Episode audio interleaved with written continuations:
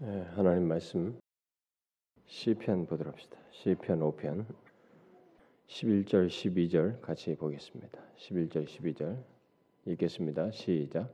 그러나 주께 피하는 모든 사람은 다 기뻐하며 주의 보호로 말미암아 영원히 기뻐 외치고 주의 이름을 사랑하는 자들은 주를 즐거워하리이다. 여호와여 주는 의인에게 복을 주시고 방패로 함 같이 은혜로 그를 호위하시리이다. 자, 여러분 이 시편 그 내용을 그동안 5편을 쭉 살펴서 어, 여러분 봤겠죠. 그동안에 어, 쭉 살핀 그 내용에서도 보았지만은 특별히 그리고 앞에 그 8절 이하에서 어, 10절까지에서 그 하나님을 의식하지 않는 이 불경건한 사람들에 대해서 하나님께서 판단하시고 죄를 정하시기를 구하는 이런 기도를 했습니다. 그러니까 죄 있는 죄 있는 자는 죄 있다고 하나님께서 공적으로 좀 선포하십시오. 선언하십시오. 하나님께서 판단하시고 그렇게 죄를 정하십시오라고 하는 그런 기도를 하는 내용을 살펴보았어요. 자, 이제 오늘 읽은 그 11절과 이제 12절에서 다윗은 다양한 그 표현을 써서 결국 경건하게 살아가는 하나님의 백성들에 관한 어, 기도를 하고 있습니다.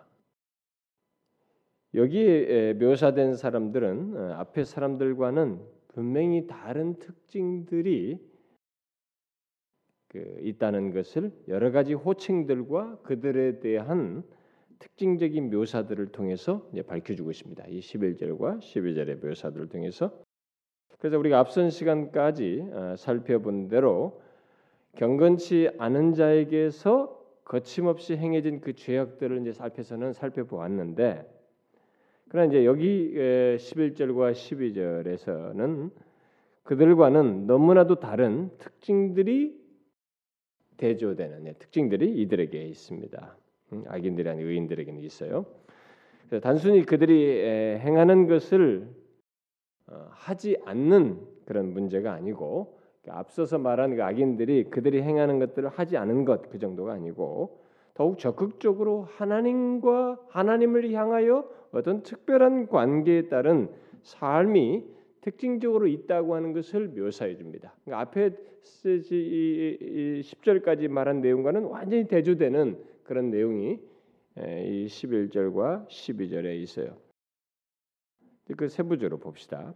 그들에 대한 묘사가 뭐예요? 여기서 보면은 먼저 죽게 피하는 모든 사람은 있어요. 옛날은 옛날 성경에는 이 죄로 바뀌기 전에는 뭐예요? 오직 주에게 피하는 자는 이렇게 되어 있어요.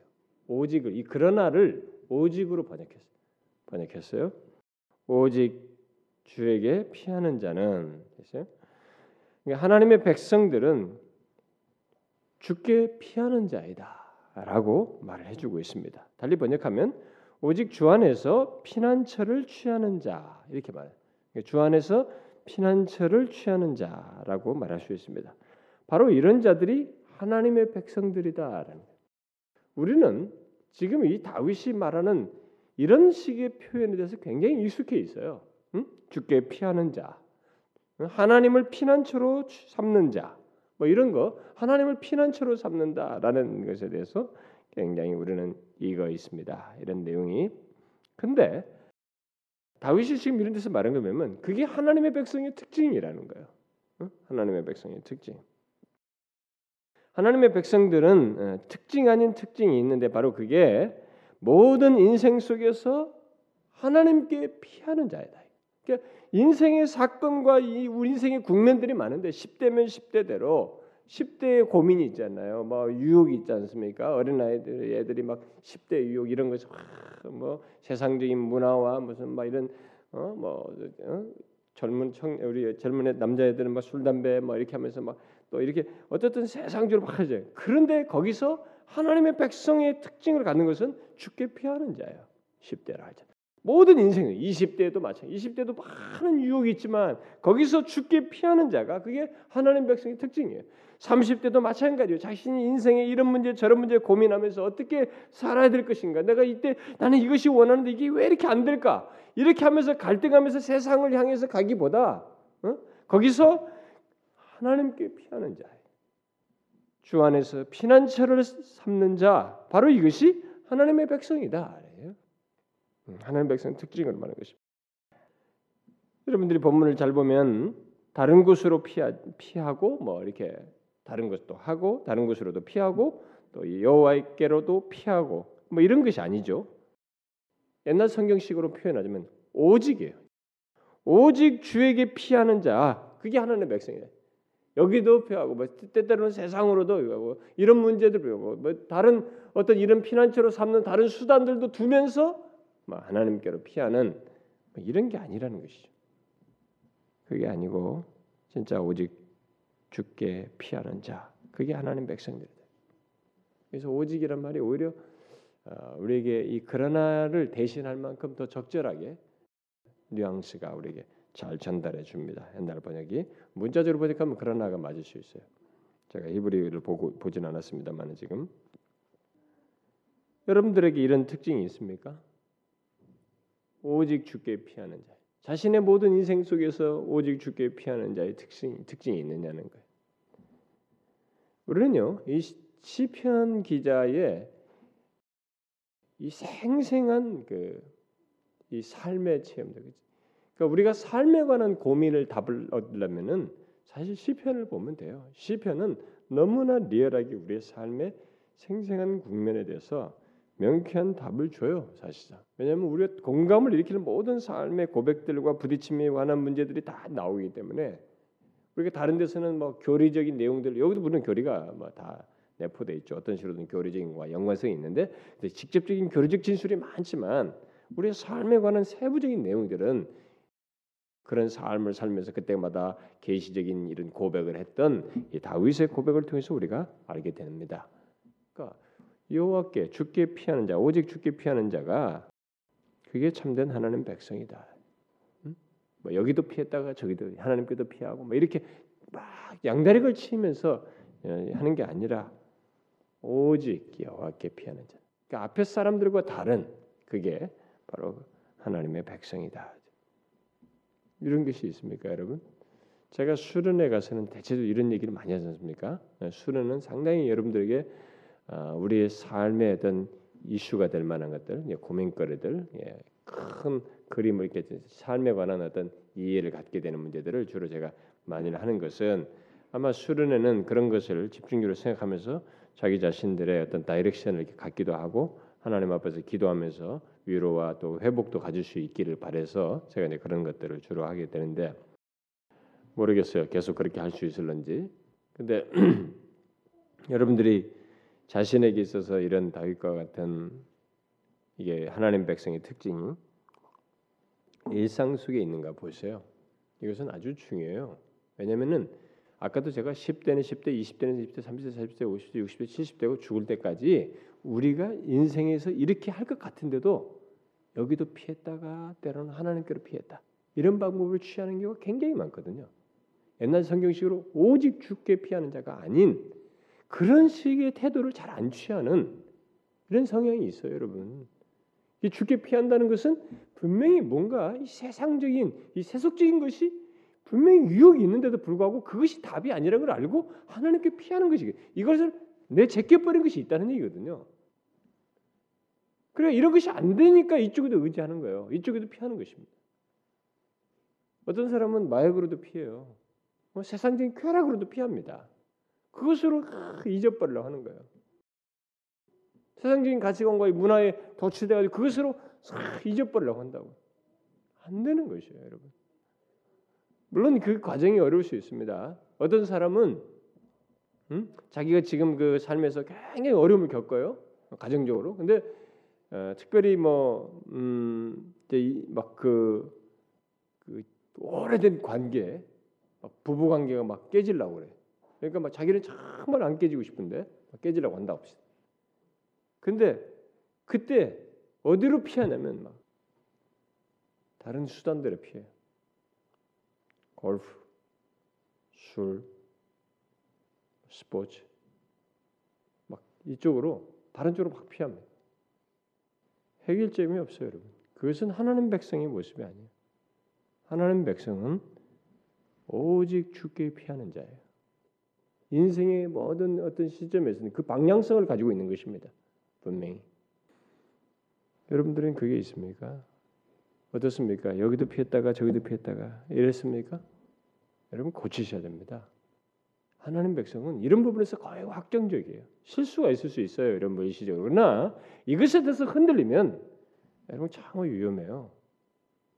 그 사람은 많은 것을 못 누려요. 대부분 유지는 할지 몰라요. 그런 사람들이 겨우 구원을 얻는다는 성경의 말처럼 진짜 겨우 구원을 얻을지 모르지만 그 사람을 통해서 하나님께서 이루시고자 하는 것들이 상실 없거나 하나님이 그에게 복 주실 이런 복들이 없거나 여기서 이 땅에서부터 못 누리는 것이 있거나 뭔가 없어요, 여러분. 겨우 진짜 구원 얻는 것이. 주께 피하는 자의 복이 여기서 다 나오는데 뒤에 나옵니다만은 이렇게 이렇게 피했다 저렇게 피했다 그거 아니에요, 여러분.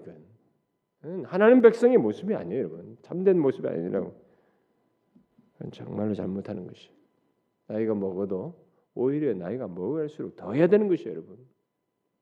나이가 먹을수록 사실 젊을 때는 유혹이 너무 많지 않습니까? 물론 나이 먹어서 유혹이 없는 건 아니에요. 그러나 이제 활동력과 모든 제한이 점점 더 많아지기 때문에 그래도 대체적으로 나이가 먹어서 갈수록 뒤로 갈수록 더 이런 부분에서 확고해야죠. 죽게 피하는 것이 더 선명해야죠. 그 다음에 여기 하나님 백성들에 대한 또 다른 묘사가 나오죠. 그게 뭐예요? 앞에는 죽게 피하는 자인데 그다음 또 뭡니까? 주의 이름을 사랑하는 자들이다 이렇게 말하고 있어요. 이게 하나님 백성들에 대한 묘사예요. 앞에 사람들과 다른 다른 하나님 백성들의 묘사입니다. 그러니까 이 말에서 말하는 하나님 백성들의 특징은 주의 이름을 사랑한다는 거예요. 이 말은 단순히 주의 이름 자체를 사랑한다 뭐 이런 말은 아니겠죠. 음. 그리고 주의 이름을 많이 말한다, 뭐 주의 이름을 많이 부르고 어, 사용한다 그런 것을 말하지 않습니다. 여기서 주의 이름을 사랑한다는 것은 보통 하나님의 이름이 어, 그분의 성품을 나타내기 때문에 나타내고 있기 때문에 바로 이름을 통해 계시된 하나님의 성품을 사랑하는 것이에요. 이름을 사랑한다는 것은 바로 하나님의 성품을 사랑한다는 것이고 하나님 자신을 사랑한다는 것입니다. 성경에서 하나님의 이름은 하나님 자신과 격리되지 않습니다. 분리되지 않아요. 그래서 하나님의 성품을 사랑하고 이름에는 성품 묘사들이 많거든요. 하나님의 존재이지만 특별히 존재의 다양한 성품들을 이름으로 규정한단 말이에요. 전능하신 하나님 어떻게 앞에 다 이름에는 그런 것이 붙어 있지 의미가 담겨 있단 말이에요. 언약에 충실하신 하나님으로 여호와 이렇게 한다든가 이런 것이 있단 말이에요. 그러니까 거기에 분명히 하나님의 성품을 사랑한다, 이름을 사랑한다는 것은 그런 것을 그러나 그것은 결국 뭐예요? 하나님 성품은 주님 하나님 자신과 분리되지 않기 때문에 하나님 자신을 사랑하는 자입니다. 결국 하나님의 백성은 그런 사람들이에요. 하나님의 성품을 사랑하고 하나님 자신을 사랑하는 자입니다. 이 말이야말로 하나님의 백성의 특징을 너무나 정확하게 묘사한 말씀이라고 할 수 있습니다.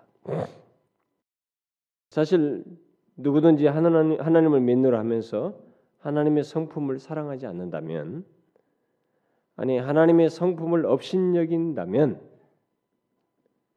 그가 하나님의 백성이라고 말할 수 있겠는가? 여러분 생각해 봐. 그런 걸 하나님의 백성이라고 말할 수 있겠어요? 하나님의 성품을 사랑하지 않는다. 그러니까 여러분 잘 생각해 보셔야 돼요.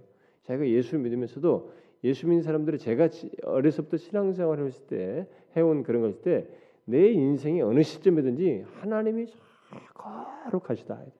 하나님이 진실하시다. 하나님이 너무 신실하시다는 것이 여러분의 존재에 강력하게 이렇게 은혜가 되고 여러분들의 마음을 움직이고 그 때문에 감동이 되고 위로가 되고 어떤 상황과 위기와 갈등 속에서도 그것을 인하여서 힘을 얻는 이런 것이 있는가를 한번 생각해 보셔야 돼요. 그래서 그 그걸 알기 때문에 하나님의 신실하 하나님의 신실하심, 하나님의 거룩하심을 사랑하는 게 있느냐 이게. 이게 하나님 백성이라는 거예요. 예수를 믿어도 하나님은 신실하세요. 하나님은 거룩하시면 이 수식어를 무척 많이 말을 하면서도 그것에 대한 인식상의 문제지 실제로 그것을 사랑한다는 것은 관계적인 용어라고 제가 얘기하잖아요. 실제로 이게 그 대상에 대한 관계 속에서 뭐가 있는 그래서 그것 때문에 자신의 삶이 그 관계 속에서 진행되는 이런 것이 있느냐는 거예요. 그게 사랑한다는 것이거든요. 여러분 사랑해봐요. 어떻습니까? 막 마음이 달아지고 움직이지 않습니까? 아, 너 사랑해. 그러면서 하나도 안 움직이면 그게 사랑이 거짓말이지. 말로만 하는 거지. 사랑하면 뭔가 액션이 따라요. 그 관계에 충실한 현상이 생기는 것입니다, 여러분. 응? 그거예요.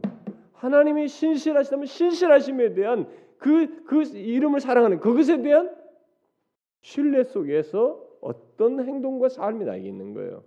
거룩하시다는 것을 알게 됐을 때 하나님의 거룩하심을 사랑한다는 것은 그 거룩하심을 알기 때문에 경각심이 있는 것이죠. 경외하는 것입니다. 조심하는 거예요. 예배에서도 하나님을 진정으로 예배하는 것입니다. 지금 바로 그 얘기예요. 그게 하나님 백성이라는 것입니다. 그래서 하나님의 백성들은 하나님의 이름, 다양한 성품, 하나님의 성품, 그의 거룩하심, 그의 신실하심, 그의 어미하심과 인자하심. 그래서 시편 기자들이 그 인자하심이 영원하미로다. 뭐 그냥 말만 쭉쭉쭉 반복하는 거 아니거든요. 그렇게 많이 어떤 하나의 서술과 함께 그 말을 계속 반복해도 모자라는 인자하심이 영원하다는 것을 발견한 것이거든요. 그걸 실제로 고백하는 것이란 말이에요. 그래서 그 인자 그 성품들을 사랑하는 게 그게 하나님 백성이다. 그래서 사랑할 수밖에 없는 것은 그런 모든 하나님의 성품들이 다양한 하나님의 성품들이 다 우리를 위해서 나타내는 성품들이거든요. 다 우리를 향해서 나타내요. 그 하나님이 성품 묘사가 그냥 어떤 그 우리의 계시한 이런 내용과 아니 우리와 격리된 무언가를 나타내는 이런 식으로 뭐 창조에 있어서 어떤 걸 나타낼 수도 있지만 창조 물조차도 우리에게 주셨어요. 우리를 위한 것입니다. 그러니까 하나님의 성품은 다 우리를 위한 것이에요. 그렇기 때문에 하나님의 성품을 사랑할 수밖에 없습니다. 하나님 백성들은 그분의 창조의 탁월하심과 어미하심과 이런 모든 것도 야, 그다 우리를 위한 것이 드러내신 거지. 그래서 하나님 백성이 주의 이름을 사랑하는 자다 이렇게 말하는 거예요. 그의 성품을 사랑하는 자다. 여러분이 주의 이름을 사랑하는지 보십시오. 주의 이름을 사랑합니까? 주의 성품을 사랑하십니까? 하나님 자신을 사랑하시나요? 하나님의 성품, 하나님의 모든 것을 사랑하여서 기꺼이 그 성품에 순종하여 신실하게 반응하는가라는 거예요. 우리들이 예, 하나님의 성품과 존재에 대한 이해나 마음의 반응이나 태도, 관계에서의 갖는 어떤 것이 식어져 버리고 무덤덤해지고 의, 형식적이 되고 위선적이 되는 외식적으로 되는 거 여러분 그러면요 아, 굉장히 경각해야 됩니다. 그것은 우리가 신자란 껍데기만 가지, 가질 수 있어요. 그것은 신자로서의 모든 것을 못 누릴 수 있습니다.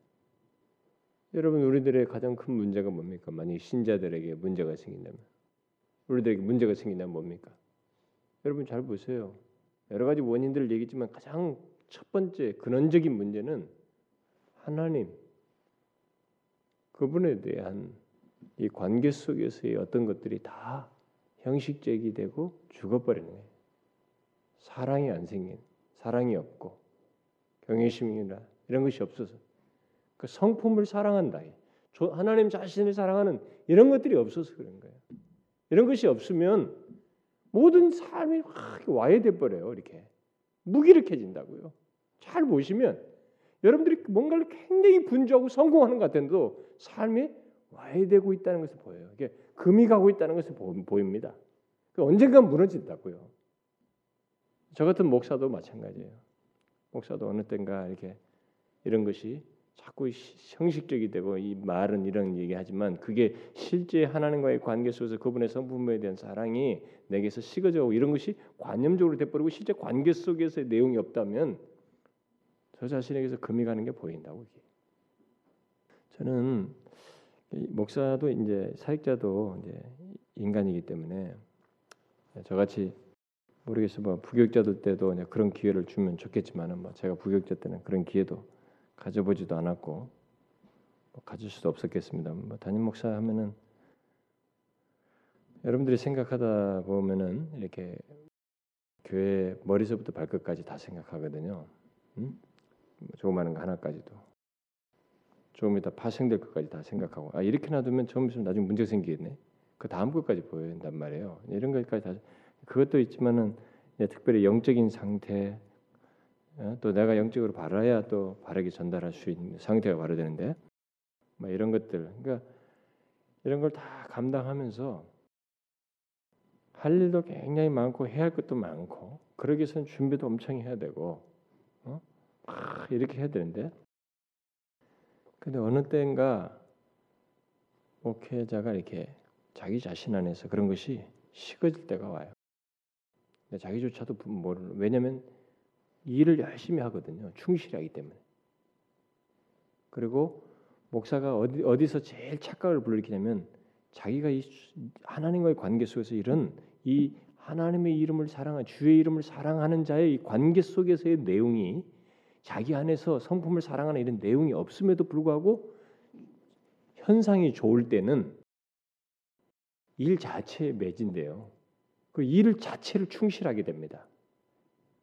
그래가지고 자기 안에서 이렇게 석고처럼 확 굳어지거든요. 뭔가. 그래서 어떤 얘기를 해도 강의하는 것처럼 내용 전달은 탁월하게 지적인 동의. 와 어떻게 저런 걸 어떻게 알지? 저걸 어떻게 말하지? 이러면서 사람들에게 상당히 샤프하고 참 우리 목사님 정말 남들이 말하지 않는 거하고 너무 열심히 연구해서 너무 잘한다. 말씀을 참 잘해준다. 막 깨있는 말한다. 이렇게 말할 수 있어요. 데빌 웨스 같은 이런 내용 가지고 저런 걸 잘 이해해서 샤프하게 해줘봐요. 사람들이 야, 이 시대 저런 말이 어딨냐 말이야. 이렇게 시대를 읽는 말. 사람들 다 꺾어 가지 않겠어요? 오늘의 이 시대에 그런 게 성경 강의조차도 귀찮아하고 말이죠. 상당히 비유하고 사람들이 얘기나 재밌게 해주고 말이지. 이렇게 하는 어? 행복과 사람들 등이나 긁어주는 것이 보편적인데 이 본문을 가지고 깊이 강의하는 것도 따분해 하는데 거기다 대고 뭐 이런 걸 다 펼치면 얼마나 탁월하게 여겨지겠어요? 근데 여러분 현상만 좋아지게 될 때 그러면서 거기에 충실하고 지적으로만 이렇게 잘 채워주면서 굳어질 수 있어요. 일 수 있습니다. 여기 아닌데 주의 이름을 사랑하는 이 관계 속의 내용과 생생함과 충만함이 없는데도 말을 잘하고 진리를 이 논리를 잘 설명하고 성경에 있는 지식을 잘 전달하고 이 나름대로 깨 있다는 지식을 잘 전달할 수 있어요. 저는 그거 압니다. 제 개인의 경험상으로도 그걸 알고 그걸 알아요. 저는 그게 네, 대체적으로 제일 착각할 때가 이런 걸 하는데도 사람들이 많이 모일 때예요. 그래서 사단이 사단이 써먹는 방법 중에 하나가 현대 가장 성공하는 한국 교회에서 가장 성공한 사단의 성공이 교회에 외적인 부흥이 하나님께서 어떤 성령의 역사가 일어날 때 이 잡초들을 같이 심어가지고 외적인 부흥 이 같이 줬다는 거예요. 여기 기에 따른 그건 조나단 에즈워즈가 말한 거예요. 조나단 에즈워즈가 당시에 부흥을 분석하면서 부흥이 날 때 이런 자, 회심치 않은 자들이 가세하는 것에 대해서 얘기를 해요. 그리고 제가 영국의 이 부흥을 연구했지 않습니까? 부흥에 부흥에 대한 연구를 할 때 부흥이 왜 소식되느냐라는 그 원인 중에 하나가 바로 그거예요. 또 그러니까 이게 외적으로 많아질 때다 속는 거예요. 그 지금 한국 교회가 다 지금 그 병이 걸렸어요. 그 외적으로 커지니까 사람들이 다 착각을 하는 거예요. 자기들이 잘하고 있다고 생각하는 거예요. 근데 이게 얼마나 가겠어요? 조금 못 가요. 한 세대밖에 못 가는 거예요. 그러니까 지금 다음 세대들은 죽는 거예요 이제. 영국이나 외국 유럽처럼 그 경험을 하는 것입니다.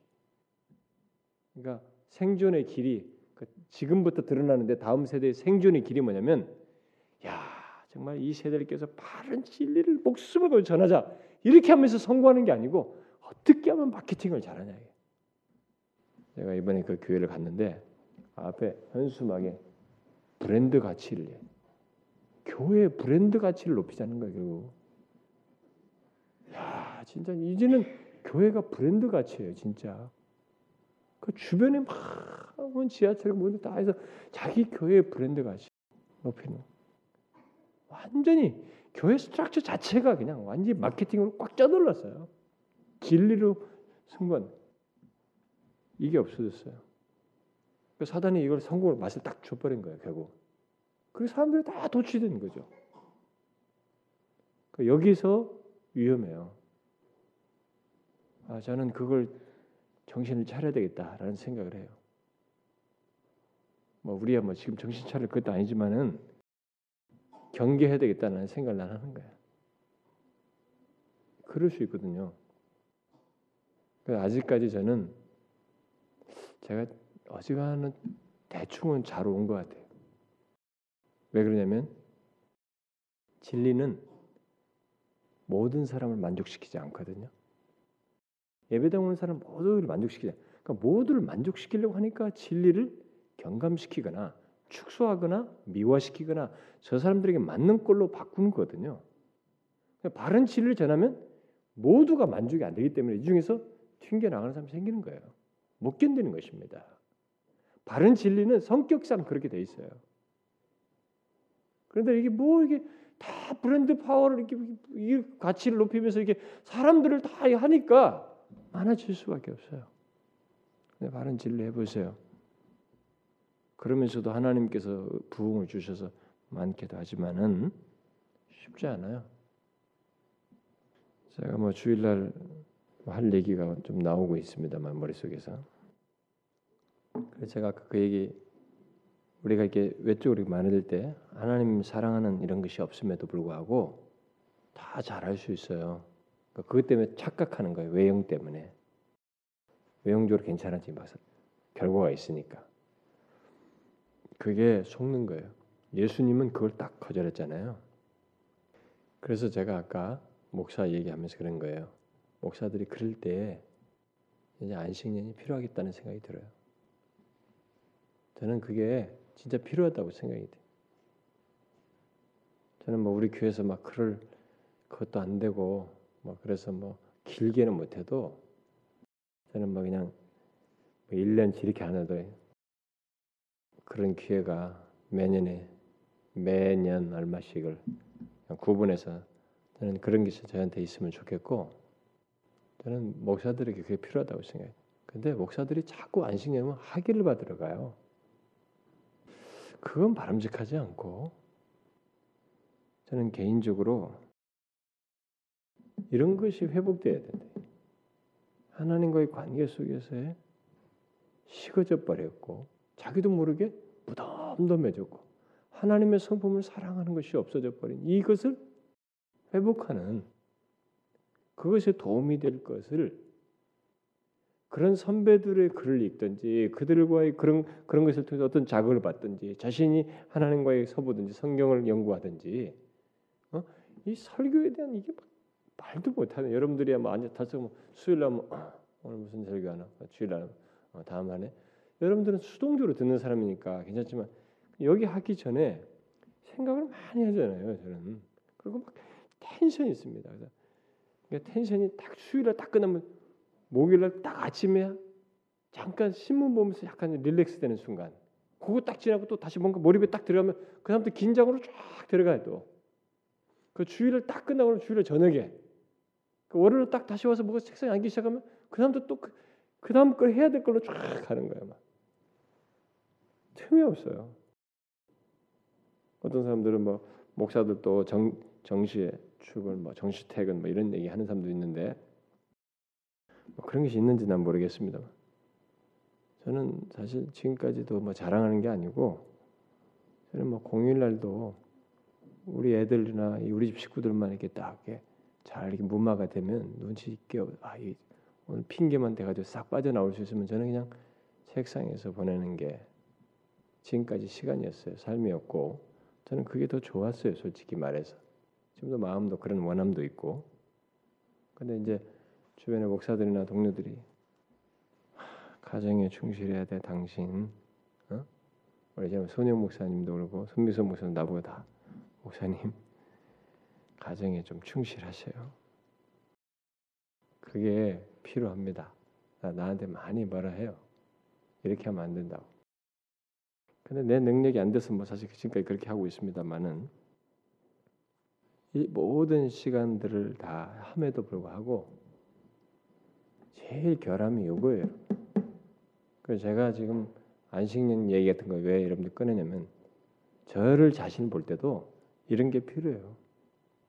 그제 자신이 이번에 그 가서 강의를 가만히 들으면서도 굉장히 긍정할 어떤 내용들이 탁탁탁 던져졌을 때 아, 내 자신을 이렇게 돌아볼 수 있는 기간도 좀 시간도 있었고 그래서 야 내가 잃어버린 게 많구나 이런 생각도 좀 했어요. 솔직히 그 어떤 분이 나이 드신 목사님이 어떻습니까, 목사님이 이렇게 이런 데 와 보니까 유익합니까? 그 뭐라고 유익하다. 아, 뭐참 와 보니까 또 생각보다 참 유익한 게 많네요. 제가 이렇게 말은 하고 그냥 그러나 이제 서기 끝나면 안 올 겁니다. 네, 이렇게 했단 말이에요. 그게 뭐야? 계속 와야지 이제 그런 얘기인데. 근데 제가 아, 그래도 저는 뭐 별로 이렇게 안 오고 싶다고 이렇게 말은 했는데 그러나 이제 한편에서 제가 솔직히 이제 거기서 그분에게 상세한 내용은 안 했지만 생각할 수 있는 몇 가지 포인트들이 있었어요. 지나가면서 계속 강의 다 들으면서 저는 이런 것들이 이렇어요. 솔직히 말해서 제 자신에게 아마 이런 것이 어떤 부분이 분명히 저에게 어떤 성숙은 있을 거예요. 이전보다 뭐 목송 목소리를 높여서 목청을 높여서 막, 막 열정을 다해서 막, 막 피를 토하듯이 막 하듯이 그렇게 하는 여부와 상관없이 뭔가 분명히 그렇게 하지 않아도 성숙한 것이 나한테 생겼을 거라고 믿어요. 근데 하나님 주의 이름을 사랑하는 자, 이 관계 속에서의 부유함이 분명히 상실된 게 있어요. 잃어버린 게 있습니다. 이런 것들을 위해서 그걸 목회 현장에서도 할 수도 있어요. 회복될 수도 있습니다. 그러나 인간의 연약함과 한계가 있기 때문에 한번 이런 것들을 진지하게 생각할 수 있는 기회를 갖는 것이 난 좋다고 봐요. 목사들 왜냐하면 계속된 텐션이거든요. 설교에 대한 텐션. 여러분 설교에 대한 텐션 여러분 그거 아십니까? 만약에 위선하면서 강의하듯이 탁탁탁 뭐 파일 하나 빼듯이 막 탁탁탁 설교를 이렇게 잘 꾸며 나오고 2, 30분 정도를 상담 저는 2, 30분 설교한다면 저는 놀면서 하겠습니다. 저 새벽기도 한 구절 읽어놓고 하고 말 말이 많은데 내가 시간 봐가면서 어 이거 너무 많이 됐구나. 내가 잘라요. 그 뭐 얼마든지 하겠어요. 아무 설교 안 하고 준비 안 하고 진짜 하고도 본문 읽고 또 내가 하라면 하겠습니다. 그 히브리 원문이나 원문 문자만 좀 익숙해 놓고 그거 가지고 하겠다고요. 제가 지난 어린 주일날 설교했잖아요. 어린 주일날 그러니까 내가 뭐 비누, 뭐 닥터, 세닥, 그 치약, 그다음에 락스를 꺼냈자니까 막뭐 락스 꺼내고 락스 가지고 웃겠다고 막 사람들이 그런데 여러분 제가 그걸 고민했어요. 어떻게 아이들에게 설교를 해야 되냐? 복음을 말하는데 최소한 죄를 얘기되고 죄로부터의 구원을 얘기되는데 십자가 예수 그리스도가 구원을 주신다는 세 가지 포인트를 얘기되는데 이거 어떻게 하면 좋겠느냐 이게. 이 아이들이 보면 유치부들도 끼었는데 초등학생만 돼도 내가 대충 이게 어떻게 하겠는데 유치부들이 끼었는데 이거 어떻게 하면 좋냐 이게.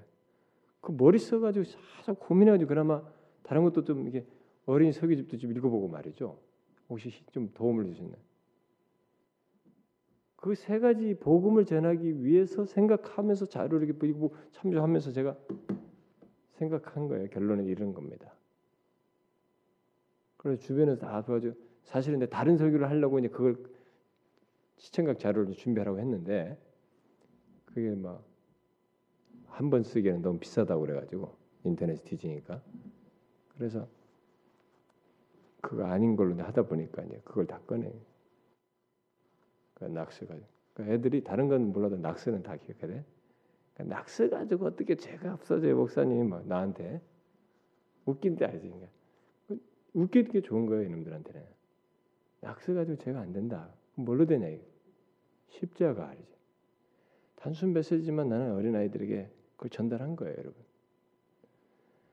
뭐냐면 끝없이 설교에 대한 이것부터 텐션이 안 풀리면요. 제가 배, 배도 시리즈 같은 거할 때는 수시로 깼어요. 막 논리 논리에 대한 고민 때문에. 그 그런 것에서 근데 중요한 것은 뭐냐면 이런 것을 전달하고 내용을 담고 전달하는 데서 뭐가 있어냐면 이 시편 기자가 지금 말하는 경험하는 거예요. 주의 이름을 사랑하는 자예요. 주의 성품을 사랑하는 자예요. 하나님 자신을 사랑하는 이 내용이 있는 가운데서 진리를 담아내고 전달하고 무엇인가를 말할 수 있어야지 하나님의 거룩하심을 말하면서 하나님은 거룩하셔요. 이렇게 하면서 자신에게 이 관계 속에서 발견된 사랑하는 거룩하심이 아니라 어? 무관한 하나의 논리상의 하나님의 거룩하심을 말하면 이게 설교자이냐 이거예요. 이게 하나님의 말씀을 제대로 전하는 자이냐 이거예요. 아니라는 거예요, 여러분. 어, 설교한답시고 여기서 앉아가지고 하나님은 거룩하시고 뭐죠 이렇게 해가지고 어? 여러분 아시죠? 하나님 거룩하신 거 이렇게 해가지고 되느냐 이거예요. 그건 아니거든요. 하나님에 대해서 말하고 하나님 자신의 말씀에 대해서 말할 때는 그 말씀이 담긴 것과 관련해서 그 말씀의 메시지의 핵심인 하나님과의 관계에서 이 시편 기자가 말하는 이 관계 속에서 어떤 내용이 있어야 되는 거예요. 최소한 그 말씀이 자신에게 여과되어서 고민되고 씨름한 그 과정 속에서 뭔가 나와야 되고 그래서 오늘날 사람들은 어디서 다 감동을 받고 또 막 설교자들이 힘을 내냐면 심리학적인 표현들, 심리적인 표현, 사람들 이런 그런 데서 사람들이 흥분하는데 그렇지 않아요. 시편 기자나 성경의 기록을 볼 때 어디서 이 사람들이 가장 힘이 솟는 메시지를 이 선지자들이 쏟아놓냐면은 하나님 자신에 대해서 말할 때예요. 교리를 말할 때입니다. 그래서 교리를 말하면서 교리의 핵심인 하나님 복음과 이런 모든 기독론 같은 것을 이 진리들을 말하면서 정서가 없다. 하나님을 사랑하는 것이 없다. 이 관계 속에서의 내용이 없다. 그러면서 이 진리를 이 주주주 열거한다. 그건 빵점이에요, 여러분. 미안하지만 그런 사람들은 좋은 성경 교사가 아니에요. 그래서 여러분 제가 시들어 빠지거든. 목사님 안식년 좀 하세요. 그러세요. 제가 제일 고민이 이거예요.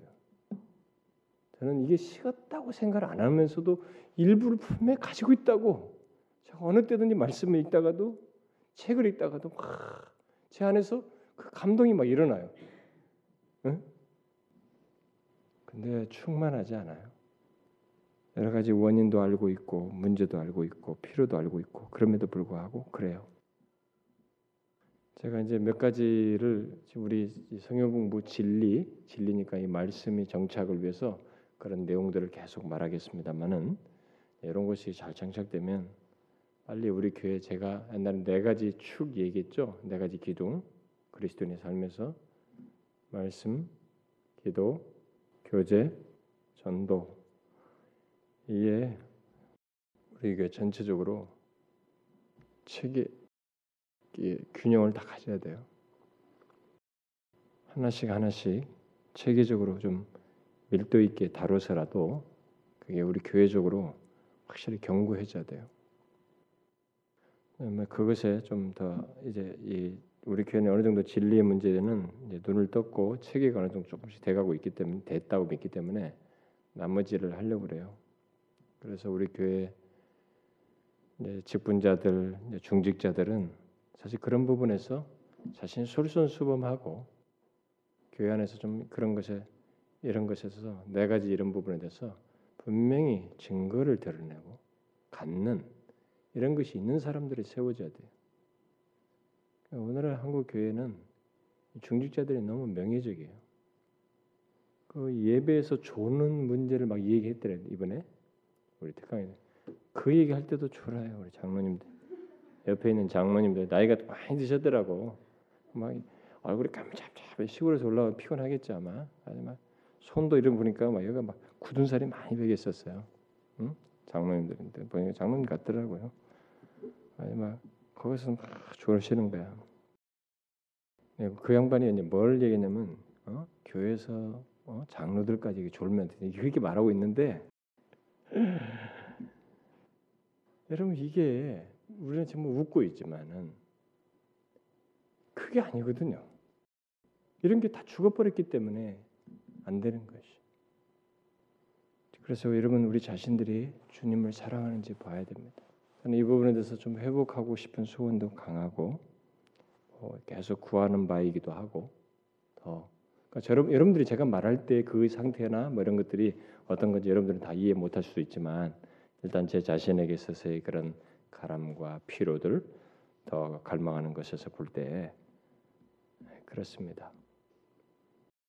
자꾸 굳어져 가고 이렇게 매너리즘에 빠지면 안 되는데 더 이렇게 그대로 흘러가면 이게 아니 그건 안정이 아니거든요.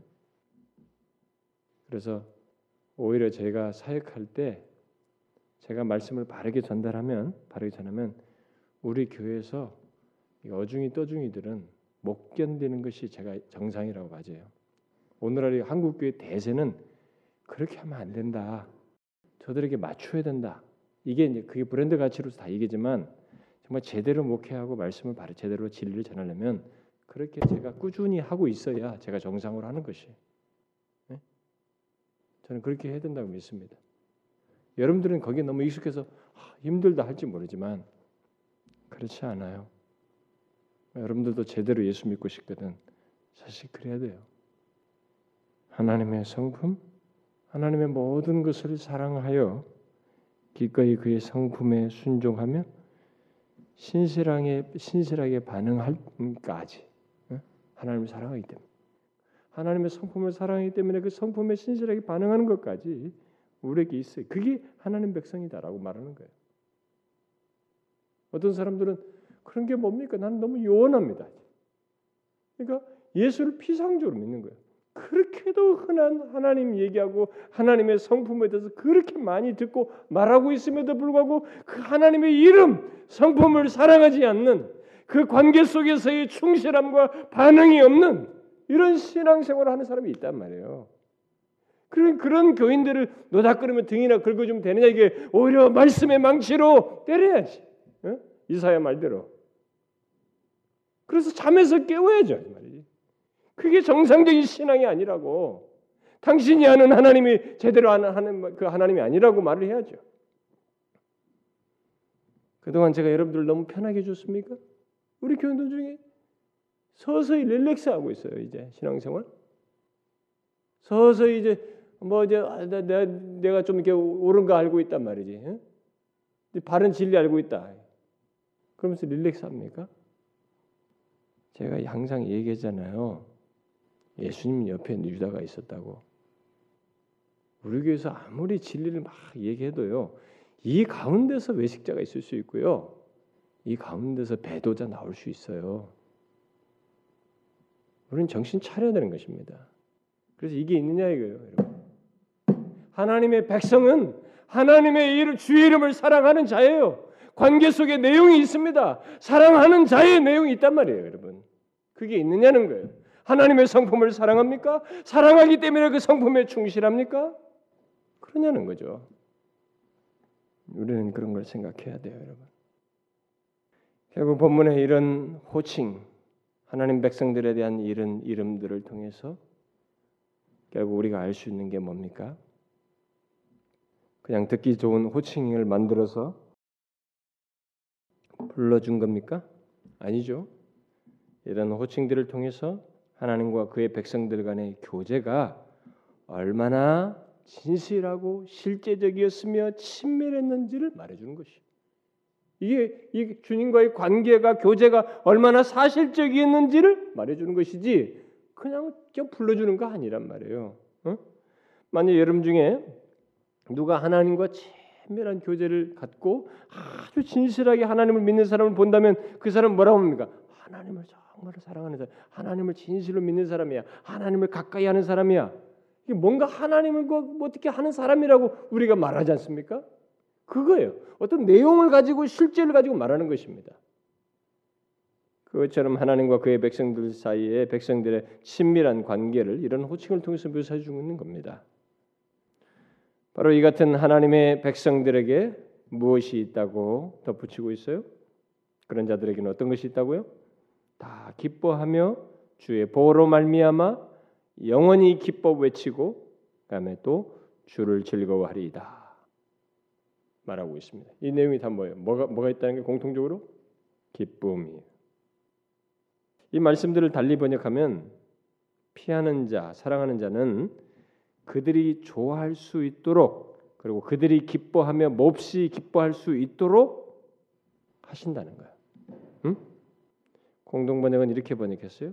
당신께 피하는 자는 모두 모두 기뻐하고 길이 길이 주님께 노래하게 하소서. 당신의 이름 받드는 자 모두 지켜주시고 당신 품에서 흥겹게 하소서. 이 모든 기쁨이 무엇에 대한 것입니까? 하나님의 백성들이 주께 피하고 또 주의 이름을 사랑하는 자들에 대해서 하나님께서 깊이 그들의 삶에 개입함으로써 나타내는 기쁨이에요. 이런 사람들에게 앞에서 악인들이 무엇을 했다고 했어요? 그들이 무엇을 했습니까? 그들은 수많은 말로 하나님의 백성들을 대적하였고 그리고 그들을 이렇게 아픔을 주는 그런 말들과 그런 것도 했습니다. 그런데 그 같은 그들의 음모와 계략과 그리고 근거 없는 악독한 말로부터 하나님께서 자기에게 피하는 자들을 건지시고 그들의 삶 가운데 역사하시는 것으로 인해서 기쁨을 주신다. 그런 것으로부터 이 기쁨을 얘기하는 거예요. 그러니까 억눌린 억압에서 최종적인 판단자가 곧 하나님이 그것으로부터 구해 주시고 또 모든 오해를 풀어 주시는 것 그러니까 하나님이 그렇게 하셨다는 것으로 인해서 생기는 기쁨이에요. 그 자신이 지금 억압받고 있는 이런 어려움을 겪는데 하나님이 여기에 개입하셔서 여기서 어떤 결론을 주시고 나를 그것으로부터 위로하시고 나에게 어떤 하나님께서 옳다는 결론을 주신 것으로 인해 생기는 기쁨이에요. 하나님의 개입으로 인한 기쁨입니다. 하나님께 피하는 자는 주의 이름을 사랑하는 자에게는 그런 하나님의 개입으로 인한 기쁨을 결론도 갖게 한다는 거예요. 우리는 기억해야 됩니다. 하나님의 백성들이 여호와를 피난처로 삼고 또 그의 성품을 사랑하여 신실한 사람들에게 그들이 당한 시련으로부터 건짐으로써 기쁠 뿐만 아니라 그분과 가진 관계 때문에 그런 시련 속에서 그리고 그 과정을 통해서 하나님과 갖는 이 관계 때문에 기뻐하고 기뻐하고 또 영원히 기뻐할 일이 있다는 것입니다. 그러니까 이런 것으로 인해서 하나님은 우리의 관계 속에서 기쁨을 주는 어? 그런 결론을 갖게 되는 그것도 여기 영원이에요. 그런 일을 우리 가운데서 행하신다는 거예요. 그래서 결국 기쁨을 영원히 가질 수 있는 자가 누구라는 거예요, 여러분? 어? 기쁨을 영원히 가질 수 있는 사람이 누구라는 겁니까? 앞에서 말한 것처럼 주께 피하는 자, 주의 이름을 사랑하는 자, 그 하나님의 참된 백성들이에요. 하나님의 참된 백성은 기쁨을 영원히 가질 수 있다는 것입니다. 하나님으로 말미암아서 그분의 개입으로 인해서 우리가 하나님을 믿는 것으로 우리가 그의 백성이 되어 구원을 받은 받는 것만으로도 기쁨이 되지만 아, 죄에서 나를 구원하셨다는 이 사실만으로도 기쁨이 되지만 하나님은 우리의 삶 속에서 계속 기뻐할 수 있도록 증거를 주시는 분이시다는 거예요. 기뻐할 수 있도록 증거를 주시는 분, 그것에 개입하시는 분이시다. 우리가 주께 피함으로써 이걸 우리가 잊지 말아야 됩니다. 마지막 절에서 이 기자는 하나님께서 그의 백성들과의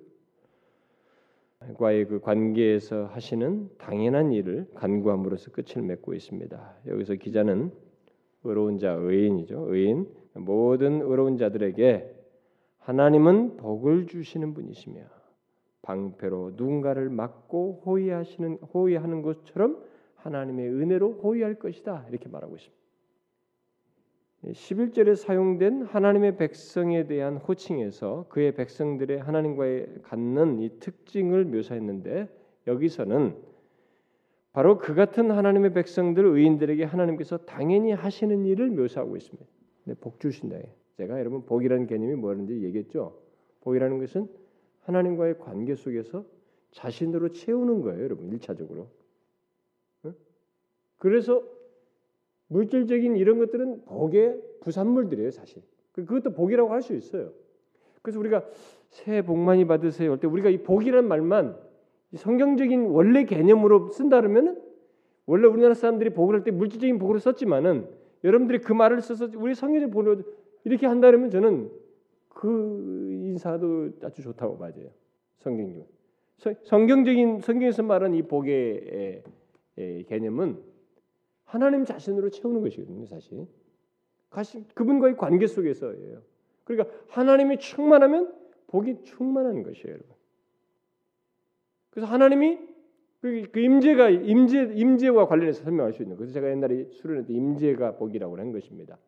그래서 하나님이 요셉에게 함께 하니까 그에게 복을 주시니까 보디발 집이 전체가 복을 받은 것이 모든 게 잘 됐어요.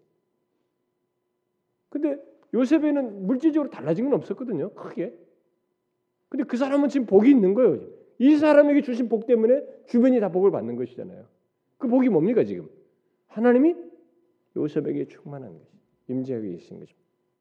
성경의 복이 그거예요, 여러분. 그 가운데서 이 사람이 환경과 현실 속에서 거기서부터 벗어나게 하시고 위로하시고 채우시고 도우시는 이런 부가적인 소위 우리가 이 세상에서 말하는 복들이라고 하는 것들이 뒤따라지는 것이에요. 이런 복을 주시는 것이에요. 하나님은 어려운 사람들에게 의인에게 바로 그런 복을 주십니다. 앞에서 말한 것처럼 불렀던 호칭에 해당하는 사람들에게 그런 복을 주셔요.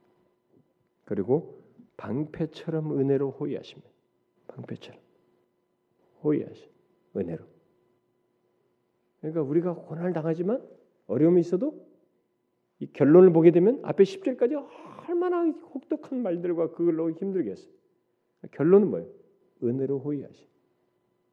은혜가 떠나지 않습니다. 그 주께 피하는 자에게 주의 이름을 사랑하는 자에게는 은혜가 이렇게 호위한다. 방패처럼. 그러니까 우리는 당장 이 순간만 생각하면 이것이 안 보이지만 이 사건들이 진행되어지고 시간이 흐르면서 나중에 결론을 놓고 볼 때 하나님께서 복을 주시고 정말로 방패처럼 은혜로 호위하신다는 것을 경험하게 되는 것이죠. 결론을 얻게 되는 것입니다. 우리가 정령 하나님께 피하는 자일 때 하나님은 우리를, 우리를 은혜로 호위하십니다. 믿으세요? 이것은 불변의 원리예요, 여러분. 이것은 안 바뀌는 것입니다. 하나님이 스스로 정하시고 실행하시는 원리예요, 원칙입니다. 우리는 이것을 아무 의심 없이 믿고 실제로 적용해야 됩니다. 모든 상황에서. 이 앞에 10절 같은 그렇게 힘든 현실 속에서도 이걸 믿고 적용할 수 있어야 된다. 믿음. 여러분 믿음을 좀 발휘하세요. 제가 믿음 시리즈를 해야 되겠습니다. 조만간에. 믿음이 무엇이며 믿음이 어떻게 워킹해야 되는지 해야 될 것 같아요. 우리 교회에서 그렇게 설교를 듣고 많이 깨달아도 정작 믿음은 발휘하지 않는 거예요. 어, 제가 이 공동 공, 공간 복음을 계속 설면서 거기 예수님께서 믿는 자에게 구원을 주시고 믿는 자 믿음을 자꾸 강조하시는데도 했는데도 믿음을 안. 응? 머리로는 다 생각을 하는데 믿음을 안 발휘해요. 왜 믿음으로 왜 발걸음을 왜 안 내디냐는 거예요. 응? 뭐든지 믿음으로 좀 하면 되는데 왜 이렇게 너무 멀리 진리를 머리 이성적으로만 가르쳤나요? 이게 뭐 계산만 아닙니까? 왜 이렇게 머리만 굴립니까? 믿음으로 행해야죠. 움직여야지. 이거 믿으셔야 돼요, 여러분. 어려운 상황에서 하나님께서 자기에게 피하는 자를 은혜로 후회하십니다. 반드시 그렇게 하셔요. 자신이 말씀하시고 이걸 실행하십니다. 이걸 믿으시고 여러분들의 인생 속에 어떤 위기 상황이든 죽게 피하면 주의 이름을 사랑하면 그 위기에서도 은혜로 호위하는 걸 믿고 가시면 돼요. 믿음으로. 예? 아시겠습니까? 우리 모두 그러길 바래요. 기도합시다. 하나님 아버지 우리들을 다시 돌아보는 시간을 주셔서 감사합니다. 주께 비하는 자, 주의 이름을 사랑하는 자가 하나님의 참된 백성이요 그들에게 복을 주시며 은혜로 호위하신다고 이렇게 말씀하시고 그런 경험을 한 다윗을 통해서 증거해 주시고 또 우리에게 약속으로 주시니 이 약속 믿고 믿음으로 나아가기를 원합니다. 주여 우리들을 붙들어 주시옵소서. 정말 주님과의 관계 속에서 풍성한 주님을 사랑하는 것이 그 관계 속에서의 부유함들이 우리 가운데 식지 아니하고 충만케 하여 주셔서 참 그 하나님의 성품을 알고 사랑하기 때문에 거기에 따라서 제대로 반응하면서 살아가는 저희들 되게 하옵소서. 예수 그리스도의 이름으로 기도하옵나이다. 아멘.